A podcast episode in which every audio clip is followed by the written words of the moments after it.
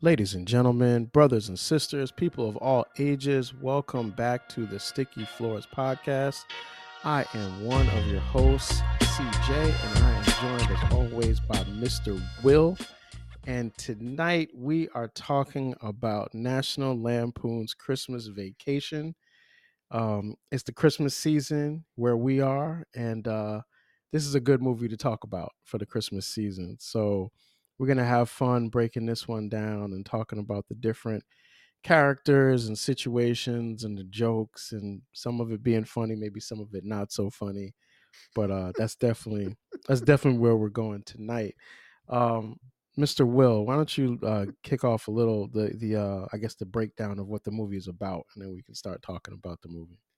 Well, first and foremost, and thank you, CJ, for that, uh, as usual, excellent introduction. Um, I want to just give a shout out to those who celebrate Hanukkah and Kwanzaa if they don't celebrate Christmas.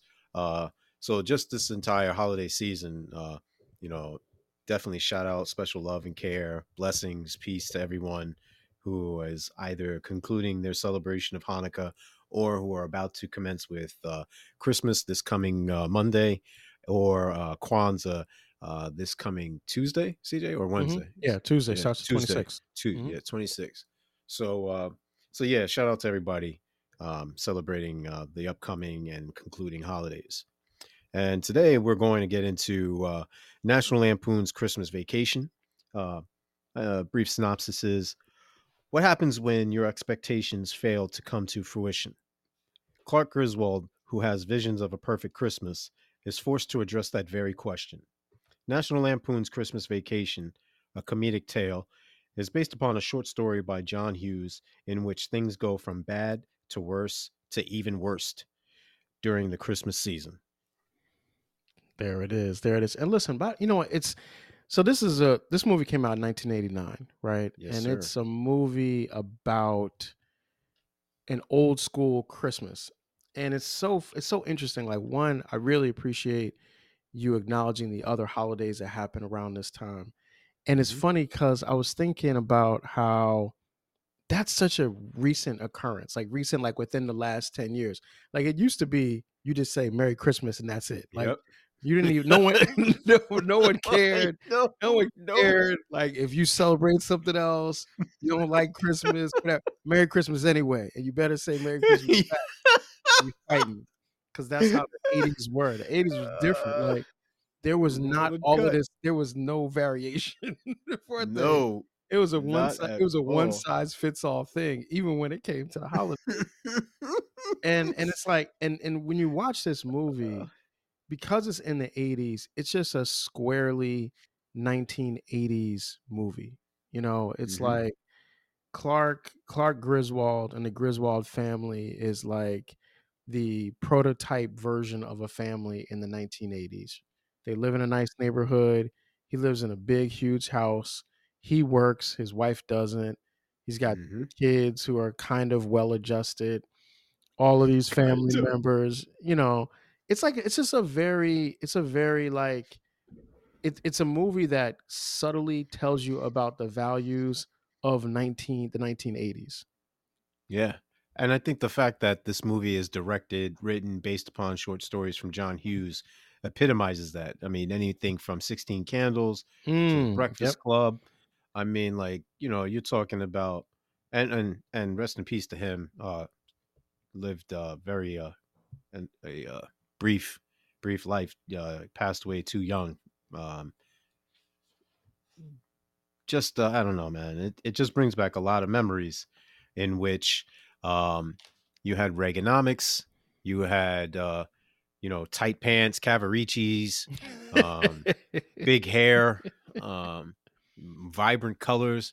I mean, the phenomenon of uh, you know neon colors, spandex, uh, Converse. That's nothing new. That's actually '80s uh, garb. But you know what, like the saying goes, "What is old is new, and what's new is old." So you know, it just this movie helped me to get in touch with that portion of me. I mean, if you think about the movies that came out during that period, you're talking about when Harry met Sally. Great movie. You're talking about yeah.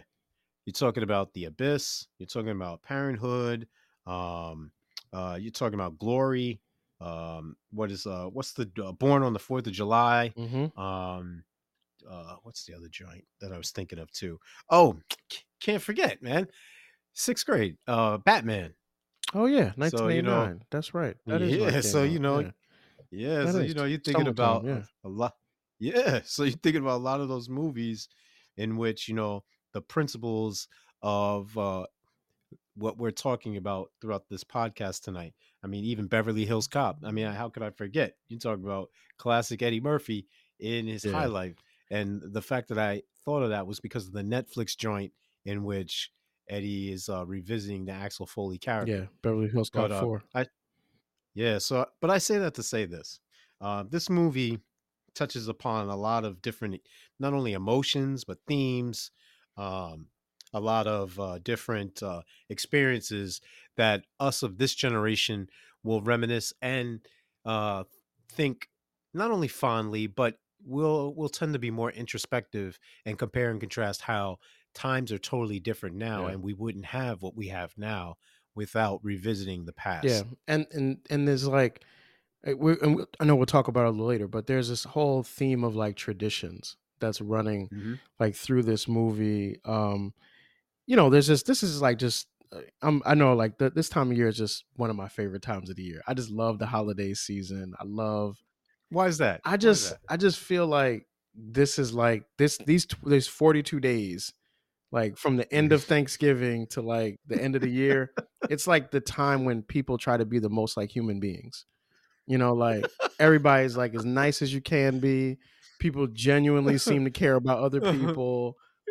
It's like the best Oh. version of human humanity is for this 42 days. Then you know, it caps off with January 1st, and then everybody's back to being roaches again from that point. But I mean, like, we're like a great species for about six weeks. And this movie, this movie capitalizes on it. And there are so many, you mentioned some of the some of the themes of like family, tradition.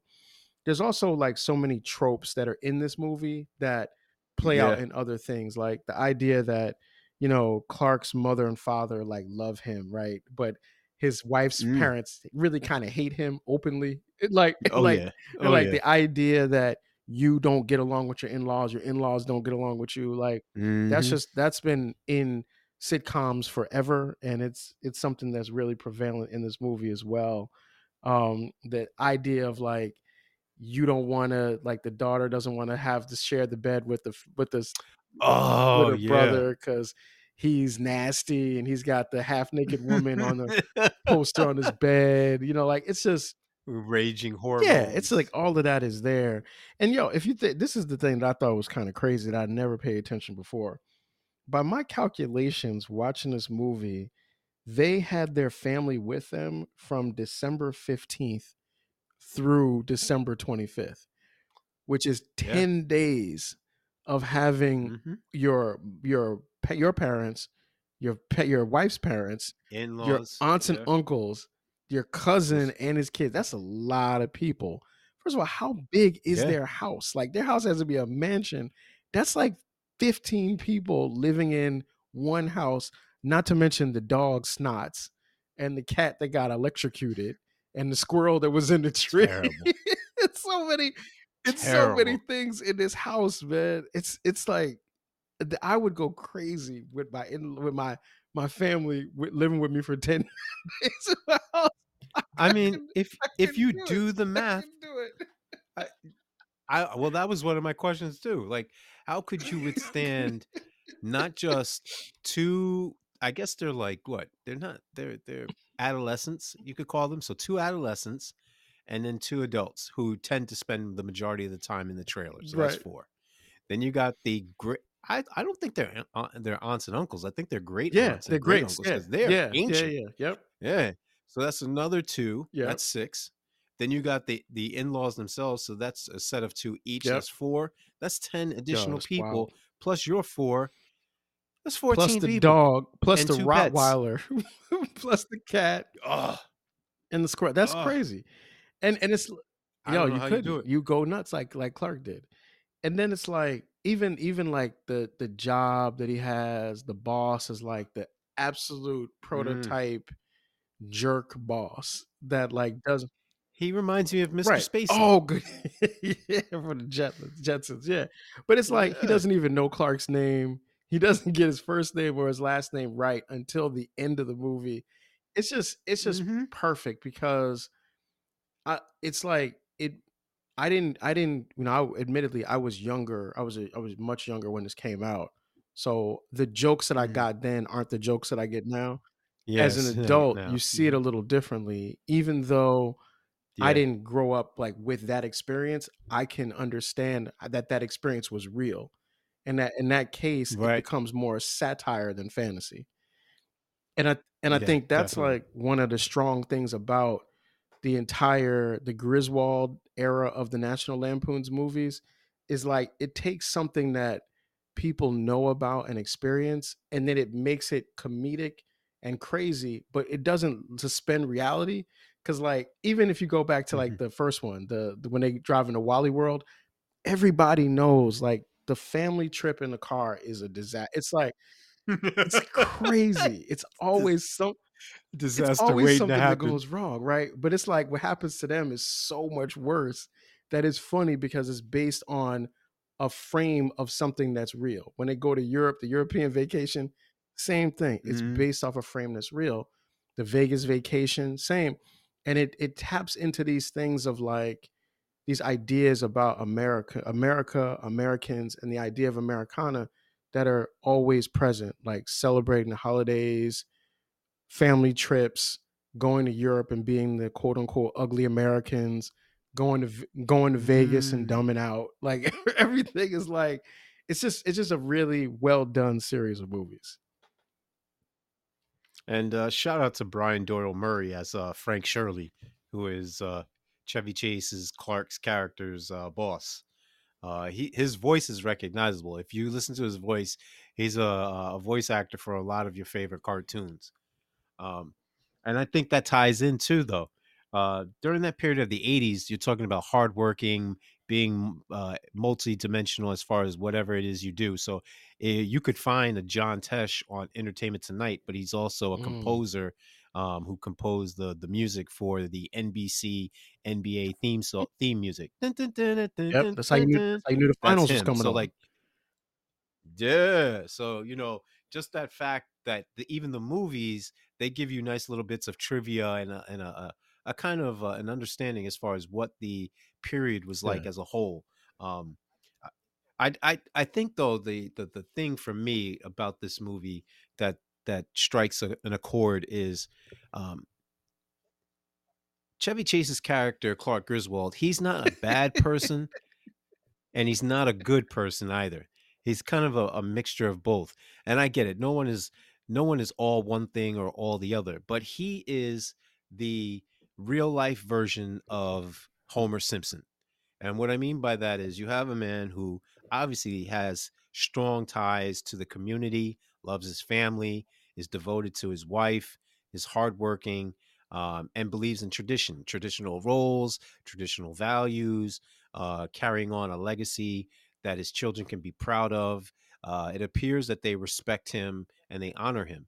But at the same token, this is a guy who literally is caught by his son uh oogling at a, a younger woman That's so crazy. and she she buys into it yeah she's naive because she goes from asking him if he's married to um, him correcting her about his wife being deceased to then being divorced i mean and it's just crazy how literally she lifts up her dress to Yeah, reveal Clark- half a butt cheek and yeah, it's just Clark like, is a, wow yo, Clark is a wild dude, and yo, when when you tension the, the Homer Simpson reference and connection, that's actually brilliant because I really agree with that. I see that like Homer Simpson Yeah. and and Chevy Ch- and and Clark Griswold are like parallel versions of the same character. Like the fact that he loves his family and that he, you know, he wants to be a good dad and a good husband, that's there. hmm But there's also this part of him that's like selfish and mean spirited,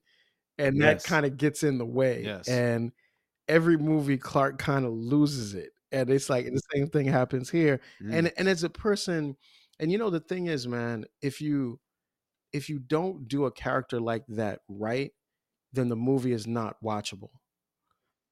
Because the, the Clark Griswold character is the main character. So if he's not complex enough for you to disagree with him but still find him likable, then the movies Mhm. aren't funny or interesting anymore.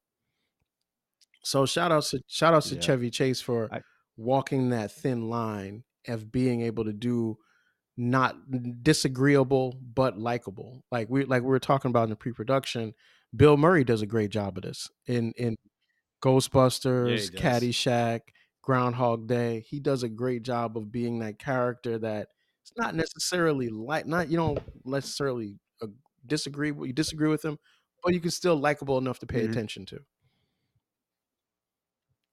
Yeah, and I, I think that's the key, though. I think that's a, a reoccurring uh, theme in all of the shows is that we tend to favor those individuals who are uh, multifaceted.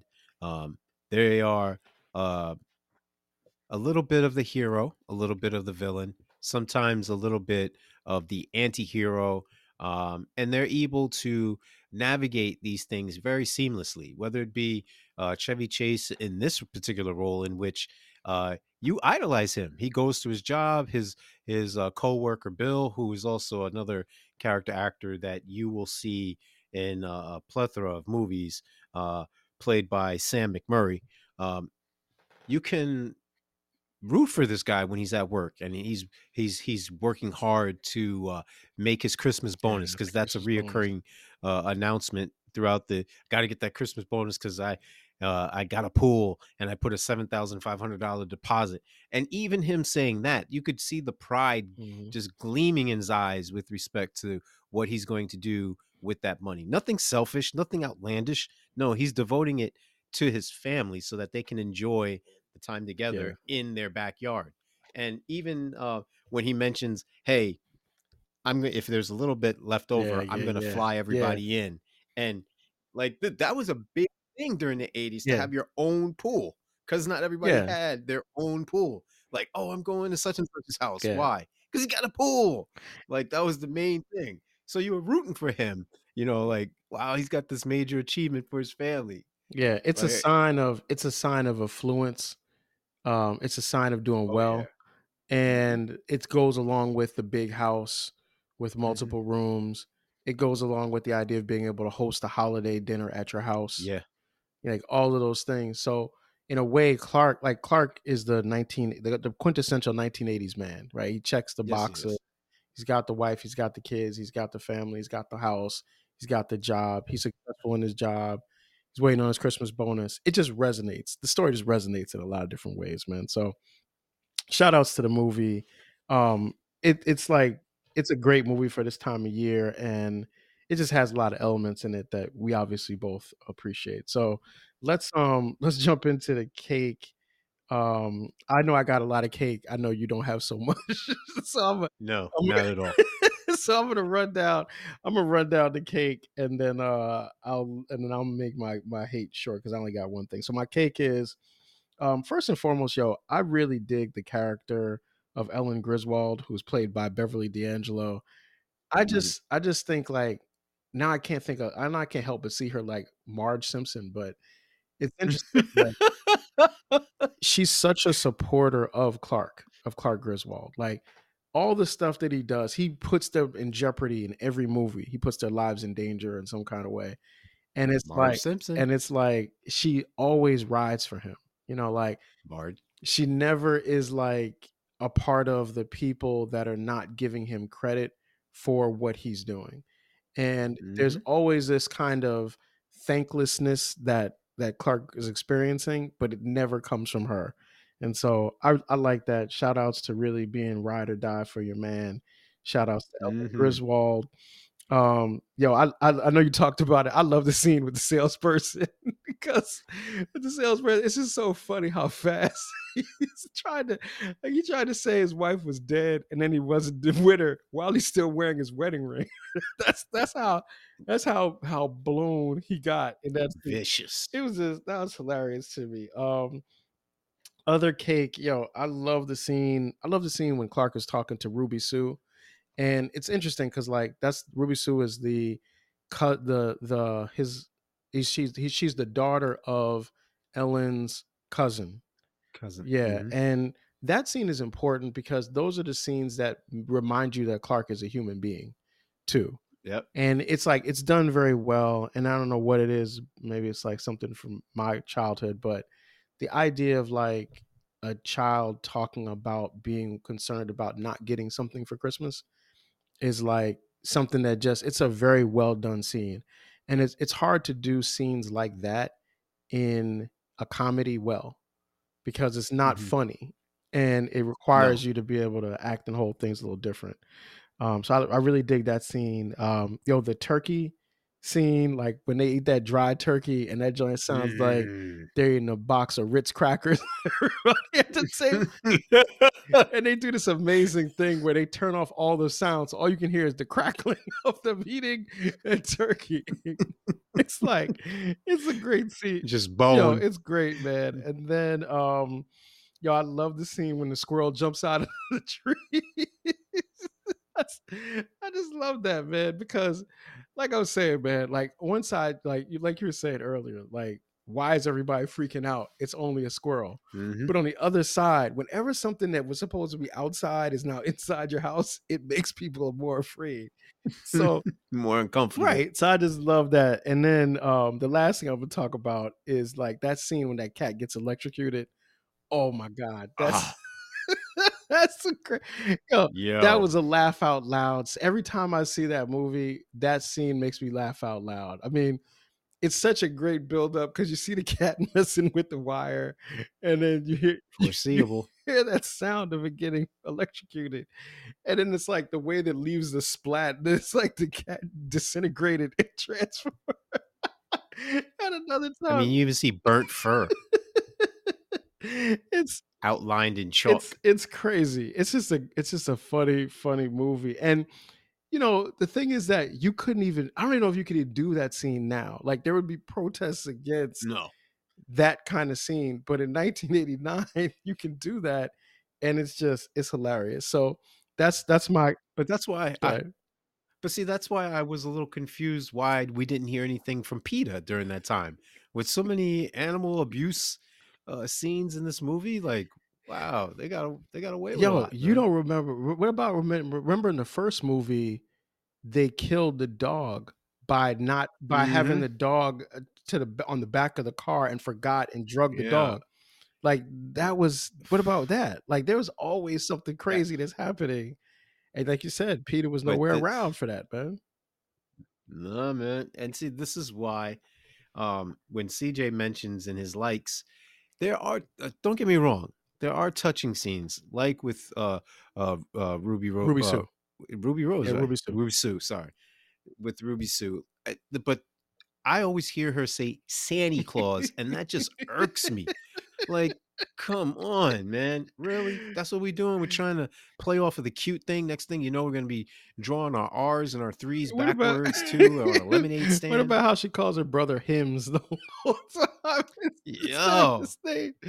Oh man. But anyway, all right. That's that's my cake. What you what you got for uh what you got for your cake? Or if there is any, or you can you can jump into the No, hate. I have two points.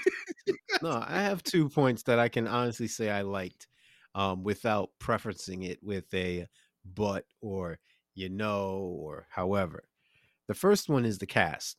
I mean, like, even though the siblings changed throughout the entire series, um, in this one in particular, I like the fact that you have a young Juliette Lewis and a young John Mark Johnny Gaelic, uh, or Galecki, sorry, uh, in the roles as the son and Mhm. the daughter. I mean, Russ, Russ is uh, the obvious is he is the legacy of his father, and he has a chance to replicate, if not uh, super, excuse me, exceed his father's expectations. We get all that, but at the same token, there's also an innocence to him where he's a little bit more uh, endowed with common Mhm. sense, and he is uh, the Jiminy Cricket, if you will, where, for example, hey, Dad, uh, we have to check all these lights. And then, you know, he's going one by one. And then he constantly reminds his dad, hey, dad, remember the lights or remember the wire or plug this in. So you can see that, you know, he's not, he's one of the few depictions in the movie where uh, the male character is not a buffoon or a laughing stock. Um, and then Juliette Lewis's character as the elder sister, um, you know, you're thinking, all right, you know, Audrey seems to be the one with the brains and who's very knowledgeable and who's who's who has common sense. And but at the same time, it's not an arrogance. She's very uh, happy-go-lucky, aware, uh, practical, um, kind of like her mother in that same sense. Um, and there isn't a competition uh, between the two, whether it be because um, they're both secure in who they are and their roles within the family. And I think that's the thing that CJ had mentioned before. Everyone has definitive roles in which they complement one another and they realize how vital they are for the family to succeed, um, despite all of the uh, transgressions that Clark may bring about. Um, and then the uh, next thing that I liked is, and you know, you're getting desperate when you mention this the opening graphics um, that cartoon sequence of the Santa Claus and the reindeer and and things and the stars and everything that reminded me of those cartoons that would come out right before Christmas Oh, on those Christmas were Eve the day before on hmm Channel Two. Yeah, and that's and and that's where the nostalgia comes in. This movie does a great job of complementing one another and bringing up those uh reoccurring themes of you know family ties, nostalgia, love, the Christmas spirit everyone hmm coming together um, you know embracing being their best selves as they as we would say today um, presenting just you know a, a good wholesome Yeah. family unit um, there's, there's nothing wrong with that in fact I, I'd, i the, the takeaway from the movie is for me um, i would like to see more of that in today's society if i Yeah, if I that's could um yo, great point referencing like just that the Christmas movies. Like to this day, when Merry Christmas or It's Christmas Charlie Brown comes on, my my mom will call me and tell me Mm, that that's yeah for me to watch that, right? That snow uh Frosty the yeah Snowman. Yo, I don't know a kid yep if you if if you you are a kid from the 70s and 80s, if you know the words to the Grinch the Grinch song, you know, that you're a mean one, Mr. Grinch, you know, mm, like that. Grinch. Everybody knows it Uh, because that's just the time. And you're right, that graphic it does it does mm, remind me of that for sure. Um, so that that's really that's good points, man. I know I'm gonna jump into the hate real quick. Um, I don't have a lot of hate for mhm. this movie, um, so I know you're gonna fill it for me on that one. But the one thing, the one thing I didn't, I did didn't remember that wasn't in this con- this song, this movie is the uh the the the um Holiday Road song that usually is in all the movies. I Mhm. love that song. Like this, is how much I love the Holiday Road joint. I got that joint on my phone and Apple and iTunes. That's how much I love that the Holiday Road joint. Oh, That's my jam. So yeah. so that it wasn't Oh, in the movie. I kept waiting for it to play. And in the beginning, I was like, all right, it's not gonna play. I thought it was gonna play at the end. I watched this movie all the way till it went off, till the screen went black. Because I thought it was gonna play. I thought they were gonna play it. They didn't play it. I forgot that it wasn't there. So hate for that. Always put the Holiday Road song in there because that's the jam. But um, all right, what you got on the hate on the hate hate tip? That's it. Oh, That's all I have is it? one thing. That's all I have is one thing. That's Yo. it. That's all I have is one thing. I, I knew Oh. I knew I know you got you got Oh, work. You got the work. So feel free. Feel yeah, I was about to say, feel yo, free. folks, buckle up, man. It's feel about free to to go on road. in. Um, man, what can I say? I I deplore the fact that the men in this character are are labeled as donkeys. Like they literally are just stupid. Um, you have the elder gentlemen who are bickering. They uh, are indecisive. They nitpick. They they they just seem overly critical and judgmental, which is kind of ironic that I'm pointing this out, but um, nonetheless, um, they're just overly critical about everything. Uh, you have the touching moment between uh, the Griswold uh, men where they're saying like, you know, everything about the tradition is garbage. You know, when you ran it, it was garbage. Now I'm running it and it's garbage. Like, if you recognize this, then do something about it. I mean, you're setting not only yourselves up for failure, but you're also the role models Mhm. for Russ. And what's he gonna He do? gonna- he's gonna on mess it up messed too. up Absolutely. tradition? Absolutely, yeah, yeah. Yeah, like Did you did you ever see the movie that came out years years years later that actually had Russ as the adult? taking his kids on the family vacation. No. Yeah, so yeah, so the the Yeah. um the the character of Russ is played by the guy who plays the doctor in um the dentist sorry in The Hangover. Um and I, and I forget I Oh, forget his um, name. It's right on the tip. yeah, It's yeah. I'm, I'm gonna look it up while you're talking.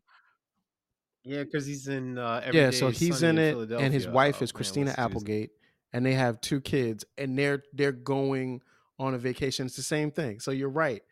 That is the the legacy of the Griswolds is the family joint is going to be a disaster. But go ahead, we went with the cake. We went with the hate, and I'm gonna look up that Yeah, name of but- the guy. Think about that now, folks. And when I say this, the damage inflicted to the neighbor's home as well as to Clark's home.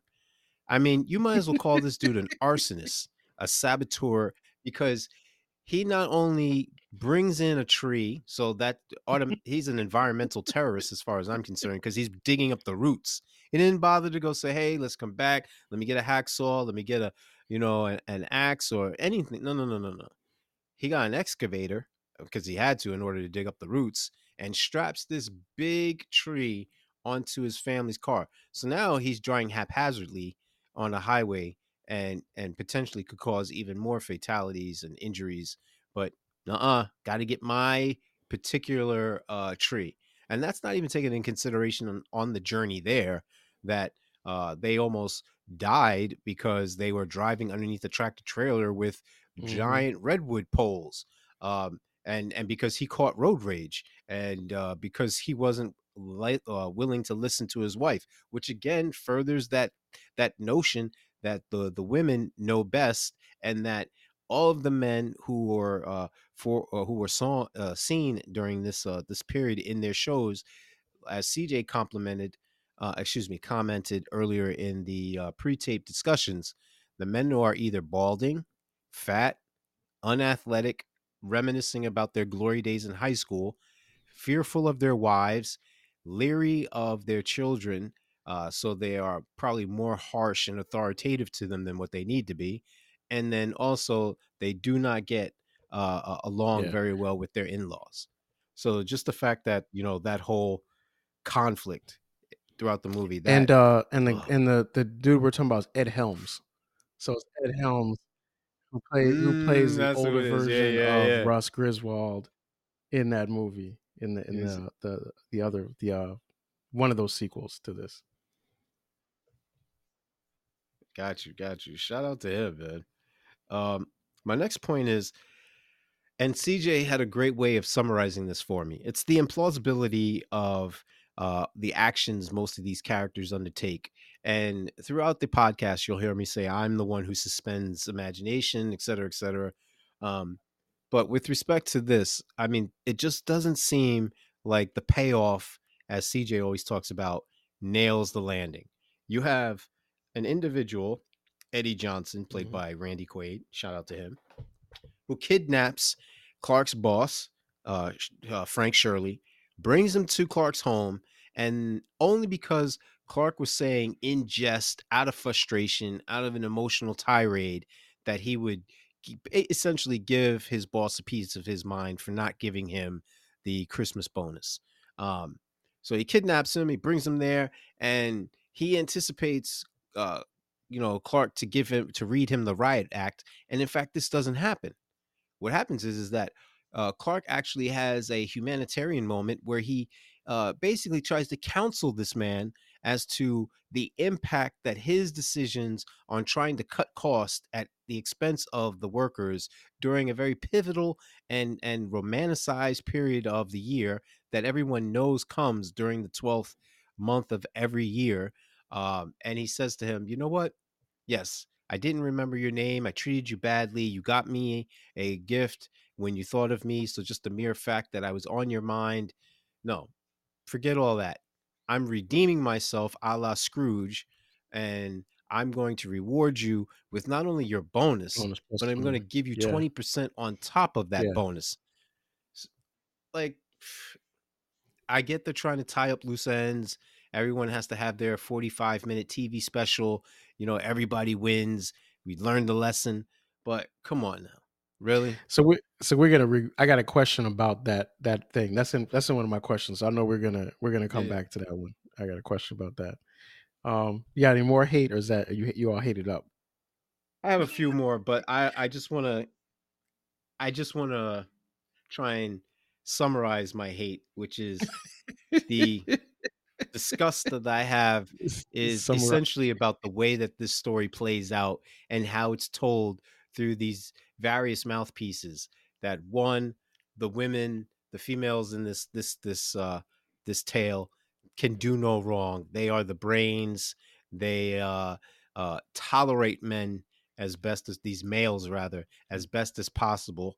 Um the men the males rather they do themselves no no justice by continuing to uh, be a uh, basically a clown uh, throughout the entire series by self sabotaging themselves at every chance that they get, and uh, the fact that their tradition of being a fool is the one thing that they will carry on perpetuity in perpetuity uh, in the various seasons to come. Uh, excuse me, stories to come. All good points. All good points. Yo, we're gonna we're gonna get you your we're gonna get you your whole lump of coal, man, because you're earning it. You're earning it. All right. So I got a I got a couple questions. I'm gonna start with the one because you mentioned the the Christmas bonus plus the the Yeah. raid. Yo, so wouldn't all that money go to the repair of the house? Like, house- Most definitely. Not just no, no, no. even before their house, it's got to go to the neighbor's house because Right. remember they broke several windows. the windows, yeah. They broke the. Uh, I think that was a uh, The uh, CD an answering machine. CD yeah, that's answering yeah, machine and the. CD changer, Yeah, um, and broke all that. speakers. Yeah. Yeah, Yeah, they- Yeah, they destroyed that, and then they had all they had the SWAT people jump in through the windows and everything. Oh come on, you really jump everything. everything, and Don't that's not even counting the, the sewer joint Right, don't forget. the methane gas. right, don't forget they had to throw out their couch because they had the electrocuted spot Oh, the cat.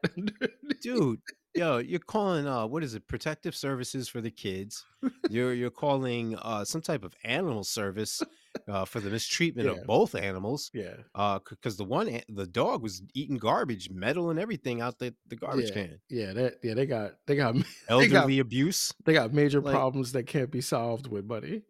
But no, um, no, but okay, so I and got so an hour So I got right. So I got a couple questions. I know you do too, and we can go. Let's just go back and forth on them. So my first question is: All right, so National Lampoons is a bunch of movies, but of the National Lampoons movies where the Griswolds are are the main focus, and I'm saying like of those first three, Yeah, which yeah. is your favorite of the first three movies? i'm gonna go with the european vacation in that joint because uh i like the character like hard for most people to believe that are listening and that are tuning in i like the daughter's character especially when she was portrayed by dana hill like that's what I, that's who i think of when i think of audrey i Mhm. think of dana hill Yeah, I think you know it's funny when I was I, I now it's the the first one because Mm. like because like I just I love the scene at the end where he loses it in the in a Wally World and he Yeah. basically holds the guy hostage to keep Wally World open for his kids. That's just so funny funny to me, and it goes along with everything we've been saying about Clark and everything. But there's so many things that happen in that movie that are just hilarious, like you know, remember when they have the great the great aunt in the car and she dies while she's in the car with them? And it's just It's- yo it's crazy. That's that's my favorite joint, man. What's what's your question? i just can't get over the fact about the aunt and them continuing on but uh my next my question for you is this why are why are these tropes prevalent in these movies i.e uh, the aunt who is uh, basically suffering from some type of dementia neurological disease the the the uncle who's elderly and continues to smoke cigars and Mhm, not afraid of lung cancer mhm. um, the sex crazed uh, husband who has a devoted wife who Mhm. is willing to be there through thick and thin. Why do these things uh, yeah, reoccur? yeah. I think I think um a a big part of it is that when you go back and you look at not only movies but television in that time, there was a lot less sensitivity to things in Mm. general. and it made it so everything that was potentially funny was on the table to be made fun of. So like Mm. now you would almost it'd be really difficult to try to make dementia funny in any way shape or Yeah. form, right? And and certainly it's not in real life. The Mhm. idea of portraying um an older person as like kind of being on the risk of lung cancer but still smoking cigars wouldn't be funny because now we live in a very in a much more sensitive and Mhm. much more informed maybe even overly sensitive environment Mm. where it's very hard to tell jokes without being offended you know and people have been saying this Right. for a long time you know you you know dave chappelle said this Bill Yeah. Maher said this, Jerry Seinfeld said this, Chris Rock said this. A lot of comics now talk about how difficult it is to do material because the sensitivity of people to things extends through everything. So in, in an interesting Mhm. way, just like how you say, you know, when you're going into a movie, you kind of say, I'm going to, I'm not going to go into the movie with my logic being the prevailing Yeah. logic of the movie. I'm going to accept the logic in the movie if as I'm going through it, and then I'm critiquing it based on that. I think when people are now looking at movies, television shows, even comedy shows, they're going in there wanting wanting the comic or the movie or the show to match up with their priorities more Mm. so than with the whatever the priorities are of the actual creator themselves. And so it's it it allowed in the 80s more room and more material. Whereas now I think things are getting more and more constricted. You know, we talked about this in the beginning. I don't think you can make this movie this way in 2023 Yeah. because you can't you just you would just have to put other kinds of characters in it you'd have to have other storylines you couldn't do the story the same way because there'd be so many people saying i don't see this part i don't see that part i don't see this this is not funny. Mm. so that's what i think does it. No, that's pretty thorough, man. thank you thank you appreciate it. All right so here's my question for you. What tradition reminds you the most of christmas time? Um, for for my family, I'm I'm gonna say the tradition of us putting up the tree Mm. itself directly after Thanksgiving. Um, it's not that we're pagans or that we believe in the winter solstice or anything like that. Um, and even piggybacking off of what CJ just com- commented on about the sensitivity and the inability, perhaps, for some of the things from the 80s and comics being able to present these things now. Rather, it's not the commercialism either. I want to I want to draw attention to that. For us, the tree symbolizes us coming together. Sure, I could talk about the green and it representing the earth and nature and et cetera, et cetera, because we do tend to hike. But no, it's really just a labor of love. We decide on a theme. So this year it's black, red, and white. Um, oh wow y'all have themes you know, our too? Okay, decoration. wow okay good yeah. um yeah um because we tried to make it fun you know like one year it was about all of the things that they did in elementary Hmm. school so you know how the kids bring home like the little ornaments Mhm, every year et mhm. cetera et cetera so you know that year it was just strictly handmade you know arts and crafts type stuff that they did when they were younger so maybe a picture here uh, you know whatever whatever something they drew et cetera et cetera um, but the fact is, is that that labor of love allows us to communicate, and we do so in our own way. Sure, you know there might be some like, oh, you're doing this wrong or this, that, and the third. But the fact is that, you know, when everything's said and done, uh, we have accomplished something, and every year someone takes turns on putting the star up. Uh, every year someone takes turns in just plugging the last um, light into the outlet, et cetera, et cetera. So just that itself, it's more like a, a us a coming together moment. Like we know, all right, after Thanksgiving dinner, this is what we do. That's dope. That's dope. Family tradition. That's a good one. All right, Yeah. cool. What you got? for Questions? Yeah, man. So I'm running with this. Does the holiday season bring out the best or the worst in people? Man, you're asking the good ones. Um, I would say that it it depends a lot on the person. You know, I think Mhm. this particular holiday is like is like alcohol. It amplifies whatever you are. if you're a giving, you know, sincere person, this is like your Christmas. you Yeah. know what I'm saying? And if you are Yeah. like a selfish person who wants stuff all the time, this is like your Christmas. You know, like it's really good because it like it allows whatever you are, however you are, it allows you to amplify that.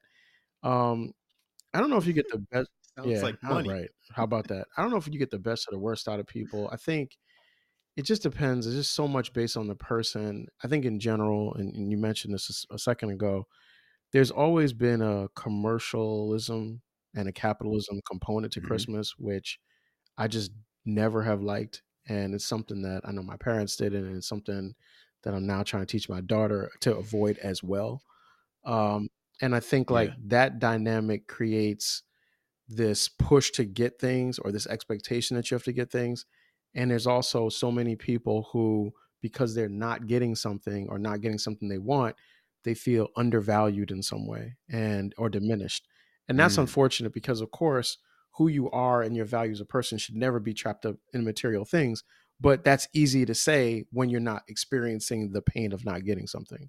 So I understand that, and I don't want to be, I don't want to oversimplify that, but I know that that's like a big part of Christmas, and I wish that it, it that part really wasn't because, like, I know, like, you know, when this when this holiday season ends, there's a lot of kids that are gonna go to school on January second, third, whatever, and the whole conversation is gonna be around what you get for Christmas. Yeah. And if you got stuff, Yeah. you're great. If you're not, you're like trying to make up stuff or you're trying to, you know, downgrade Yeah. it or avoid the conversation. That's a tough place to be. And that's a part of the materialist part that came along with Christmas. I think if it's more about what you were talking about, the activities, the doing something together as a family, the roles and responsibilities, then that is what Christmas is is as is at its best. Unfortunately, I think sometimes it becomes more of the drive for more and more stuff. Wow. So that's where that is. Um, all right, so, so I got a question for. I'm trying to try to lighten it up a little bit. I feel, No, I that was like- thought feel like we're provoking, making- man. we're making the Christmas joint. This is supposed to be about a comedy. Talk about like it's like Christmas at Oppenheimer's house right now. Like, golly. All right.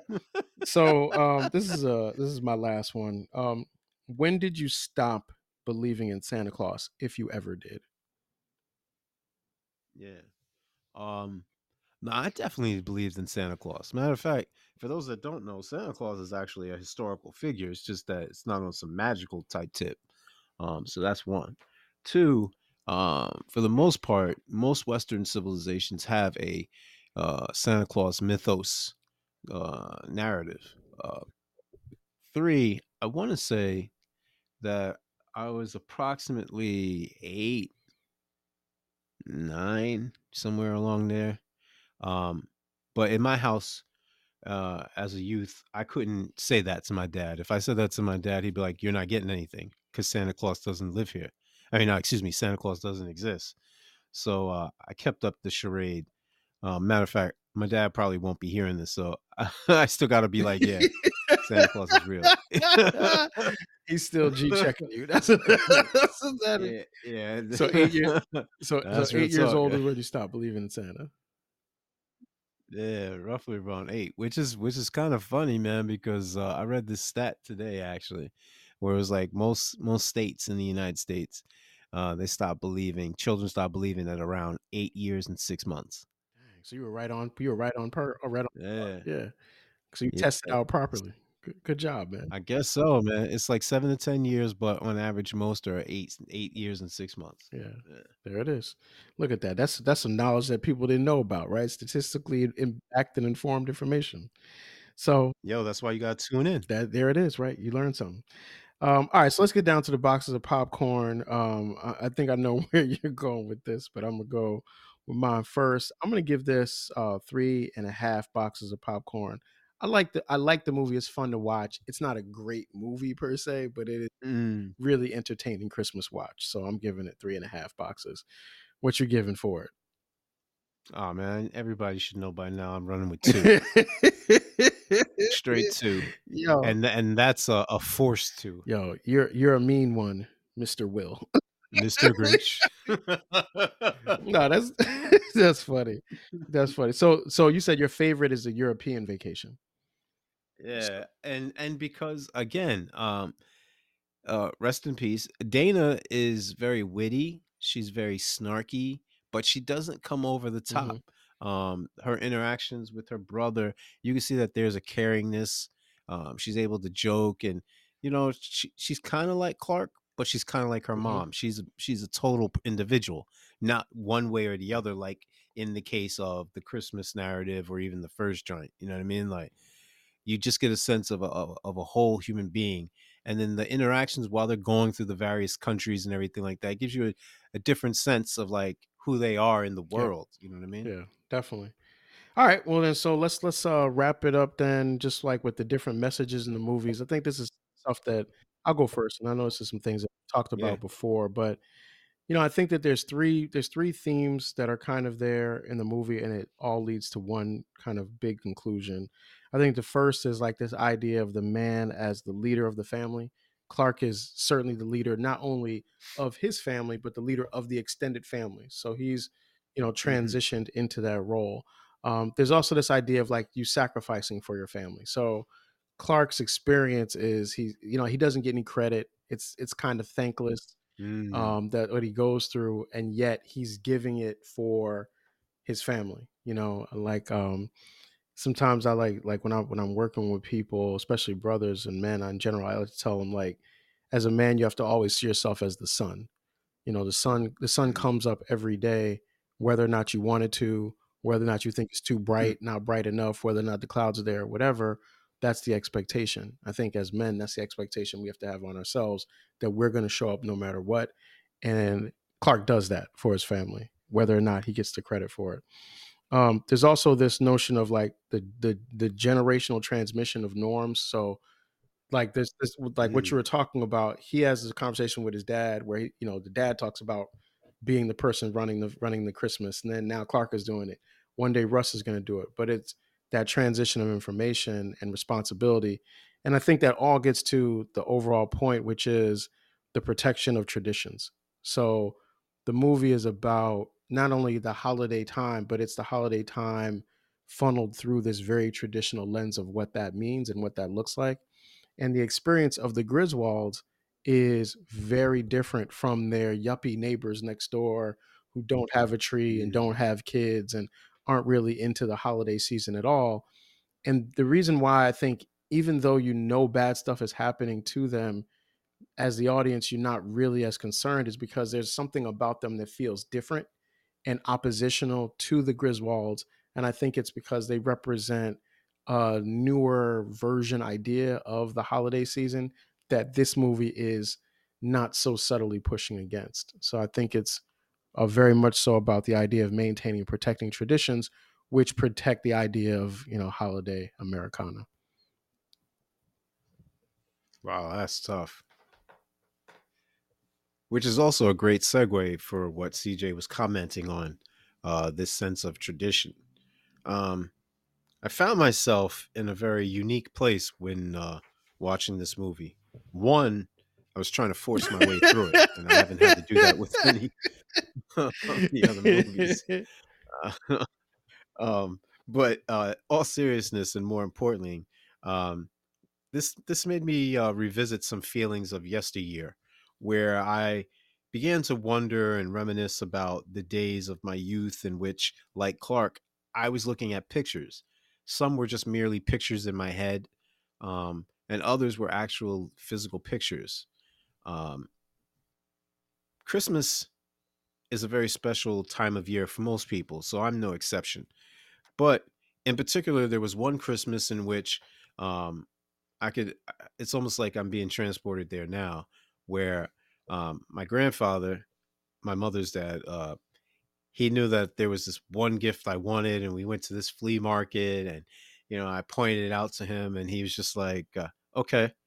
And um, my grandmother was there, and out of the two of them, my, my, my grandfather was very, you know, very traditional, old school, very stern, matter of fact. He worked three jobs, you know. He wasn't uh, uh, unabashed in in loving us, but he did it in his own way. And whereas my grandmother, she was very, uh, very, she is to this day very uh, flamboyant and uh, boisterous.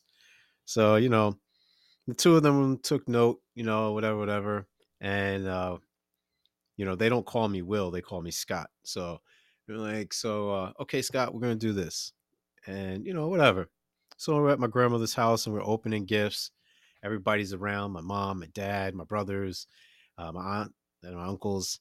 And uh, just when we're getting to the end, you know, I'm like, all right, cool. I'm not tripping. You know, I'm grateful for everything we got. Um,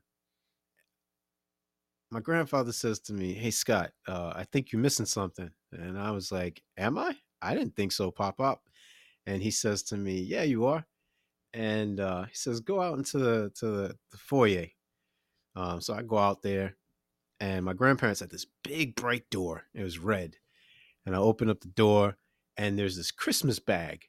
And I had never seen a Christmas bag. I see Christmas boxes, but I never seen a Christmas bag and it's this big bag and i might have been like 11 12 years old so it's almost the size of me so i'm like all right so i pull it back out go back to the living room where everybody's at my grandmother says to me open it up scott open it up so i, I open the bag and it's my coat and it was this triple fat goose leather bomber three quarters black with the fur around the collar and the fur was like that like mahogany brown mm-hmm. with a mm-hmm. shade of black and the caramel and i could remember this thing I, I, man i wish i still had this coat if it wasn't for a couple of moves i probably would have still had it and um, i wore that coat until literally the sleeves were probably up to my forearms like that's how much i love this coat and um, i say that to say this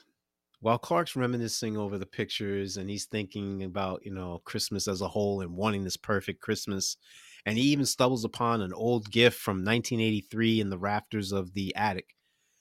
I felt, I empathized. I was Clark in that moment where you could see these things crystallize in your mind and you're holding the pictures and you're going through the emotions. And it's not that you, uh, it's not that you think that you know everything's going to be quote unquote perfect but it's that sense of feeling that he comments on at the end of the movie where he says you know that's a star no that's it's the methane gas and no it's whatever you want it to be. All those emotions that are evoked inside of you that's what christmas does. So when cj talks about you know for 40 days you know you see the best in people. You know you really do see peace on earth. You do see you know people uh, uh, thinking of others and doing unto others as they would have done unto them. And you can see the the scrooges and the grinches become actual human beings with hearts that grow bigger than the size of uh, uh, uh what was it a pit that the, the, the grinch had like yeah. it was so small yeah p um and and for me uh in that moment i hold on to that because deep inside me i'm still that kid who's 11, 12 years old, embracing that coat. And I'm surrounded by people who they may we may not have always said we loved you or whatever have you, like the Griswolds and hugging and over the most, but we knew that there was love there. We knew that there was security there. We knew that uh, there was a place for everyone. And even though some of these people are no longer here in the physical sense, not only am I appreciative of the time and and the love and the abundance of the joy and the happiness that was in that room that carries over with me to this present day but i'm also thankful for the fact that i have fellowship with my friend cj who is my brother uh, and with the rest of our crew and to you the listening public i want to say thank you happy holidays merry christmas happy kwanzaa happy hanukkah happy new year uh, wishing everyone best of health uh, and hopefully uh, we can do this again next year, same time, same bad channel. And we most certainly, most certainly will. And uh, that was that was really heartfelt, man. I don't want to I don't want to jump too fast to the next thing, but that was that was that was real really touching. Um, we will most certainly be back. Um, I think this episode will probably post by Christmas, so people will be listening to it then. And uh, you know, we're big into lists and countdowns and whatnot. And so our next show will be a best of 2023 show. So we're going to change the format up a little bit and uh, just let you know about some of the best we've seen in movies um, in 2023. So please join us for that. Um, once again, the Sticky Floors podcast can be found wherever you wherever your podcasts are available. Please like, subscribe, comment. Your comments help us to do this better, and we will see you again soon. Peace.